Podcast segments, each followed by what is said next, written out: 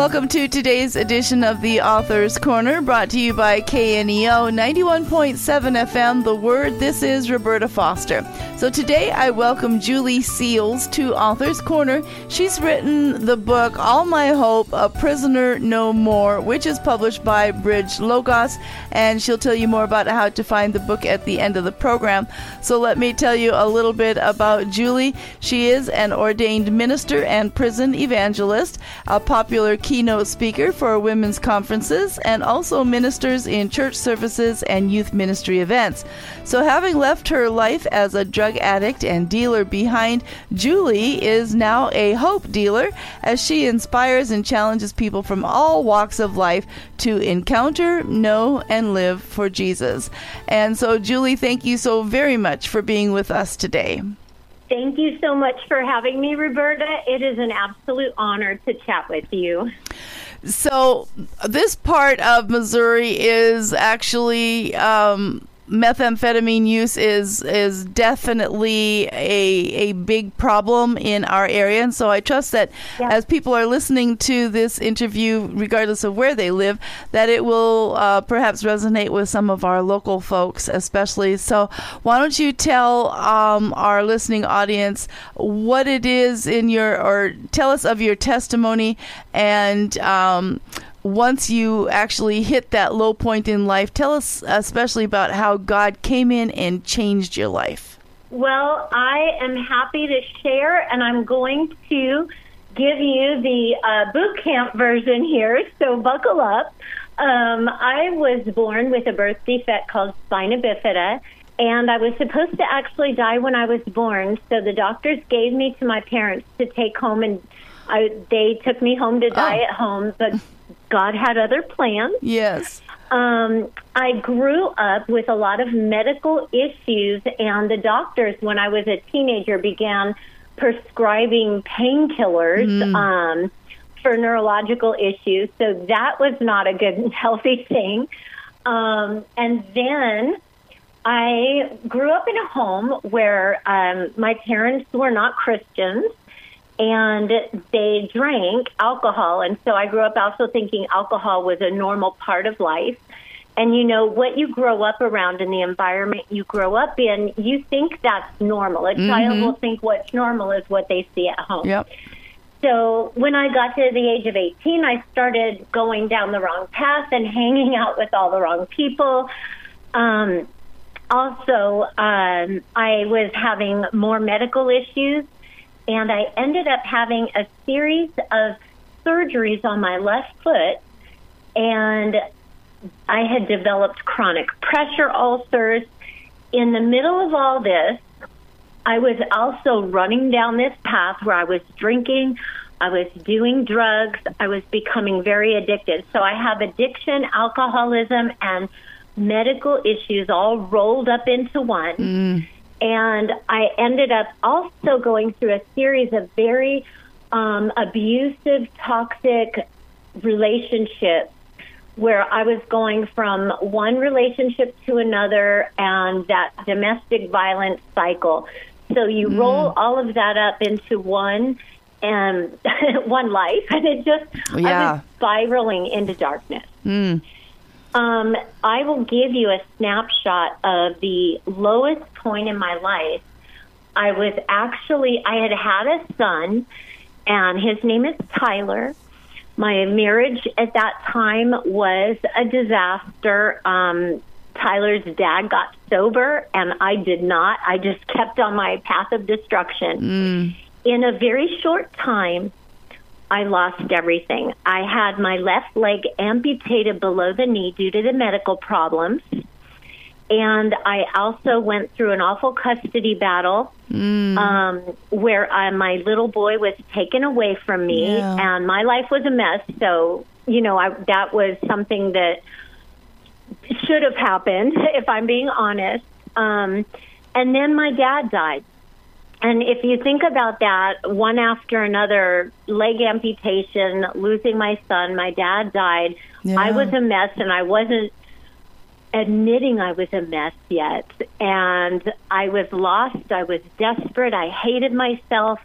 And I ran to Mexico with a plan to end my life. And in Mexico, instead of ending my life, I decided to just stay numb. So I was drinking, I was doing drugs, I was taking pills. And a snapshot of that darkest moment, I was actually living in Ensenada, Mexico, in a home that I rented on the ocean. And I had a meth lab in my bathroom. I mm. was involved with meth cooks and mafia and the Mexican Drug Task Force was raiding my house with machine guns drawn, and it's only by Wow. the grace of God that they never found anything. It was in that lost, dark place of desperation that I. I just, the icing on the cake was that I was about to get my only remaining leg amputated. And I remember going home to my house in Mexico after a doctor's appointment and falling to my knees and crying out to God. And for the first time ever, I, I said, God, I need you. I'm desperate. I believe in you. I don't know if you're listening. Yeah. And I even told him, I said, I can't meet you halfway, so do whatever it takes. Wow. The very, yeah, the next day I ended up in federal prison in San Diego for smuggling four pounds of crystal meth across the border, duct taped around my waist. God is so good. He put me in prison to save my life. And a group of prison ministry volunteers came in the first week I was incarcerated. They convinced me that Jesus loved me, that he died for my sins, and that he would forgive me if I surrendered to him. And I did with all my heart.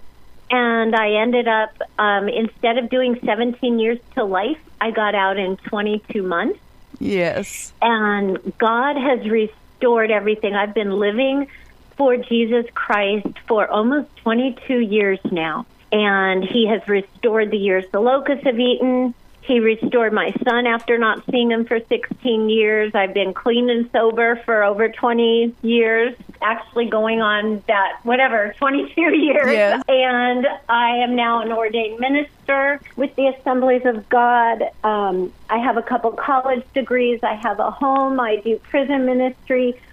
I don't hate myself anymore. I'm not bound by depression and all of the all of that junk that the enemy was just had wrapped around me. I'm free. I'm forgiven. And the Amen. joy of the Lord is why I'm alive.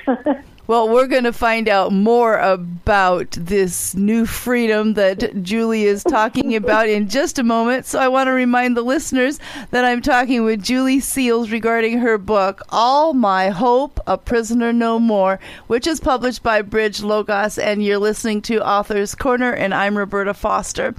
And so, what about that subtitle, Julie, A Prisoner No More? You've kind of already alluded to it, but give us a little bit more about that freedom that Christ brought to your life. Yes, so you don't have to be, a person doesn't have to be in prison, in a real prison, a physical prison, to be a prisoner Right. to depression and self hatred and anxiety and just despair and hopelessness. And when I found Jesus inside of a prison and surrendered to Him, uh, I felt a weight break off of my chest and I became free for the first time in my life. And I have never known greater joy than than the joy I knew once I surrendered to Jesus on the inside of a prison. Mm-hmm. Amen. So, um, if you have just one thing to tell somebody that's listening right now to encourage them, um, they could be struggling with addiction, depression, a lot of the different things that you've talked about. Um, give us that encouraging word for that listener. Yeah, so I was always afraid to tell people that I was struggling with addiction, and I thought people would judge me and not help me. But I want to say that um, I want to say reach out, get help, shame the devil, break the shame and the guilt off by reaching out to somebody for help. Teen Challenge is an incredible addiction Yes. recovery program. It there's Teen Challenge centers throughout the world. All you have to do is Google it, and there are people who will help you. It's a Christ-centered program.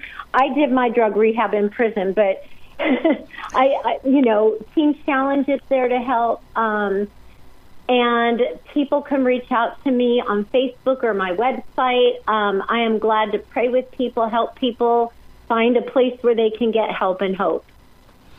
Well, you um, have what you call your Hope Recovery Ministry and a prison ministry. So, share with our listeners why these two are such an important part of your life. So, I do um, a ministry here in Florida called Her Hope Recovery. And basically, what I do is I gather ladies who are in recovery and they just need support there were times in my life when I didn't have any support, and I had my little boy still before he was taken away. And whenever I meet a single mom or a woman in recovery and she just doesn't have any healthy support, um, we have a breakfast club. We meet once a month and do breakfast together. We reach out. Um, we reach out on Monday nights. We do a recovery Zoom, and I take ladies to conferences, uh, women uh, spiritual conferences, and just do life together. It's so important to know that we have somebody um, to turn to for guidance. And also, the prison ministry is my joy. I go into prisons all up and down the state of Florida.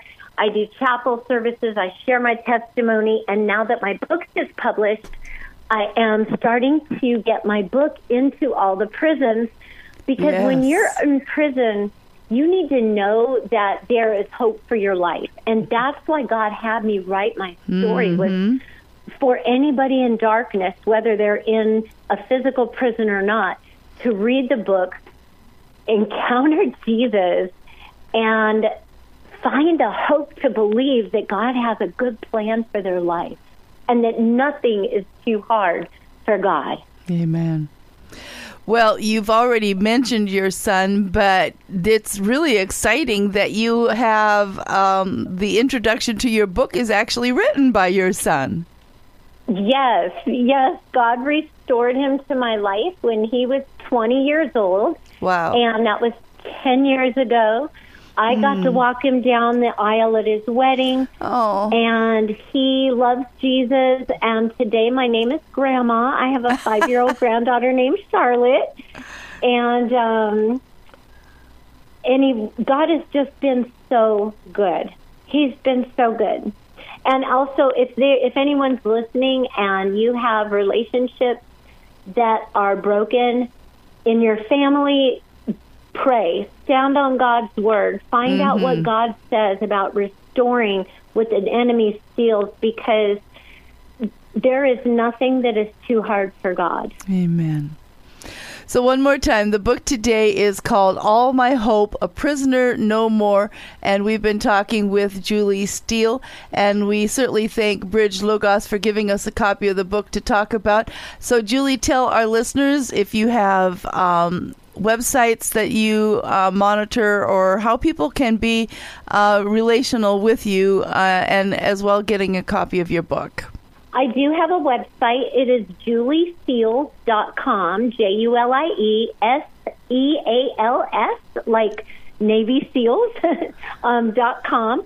And you can purchase my book from my website. If you do that, for every book purchased, I will give a book to a prisoner you can also find the book on Amazon if you want to do it that way. And um, I am on Facebook. I have a Julie Seals Ministries Facebook page.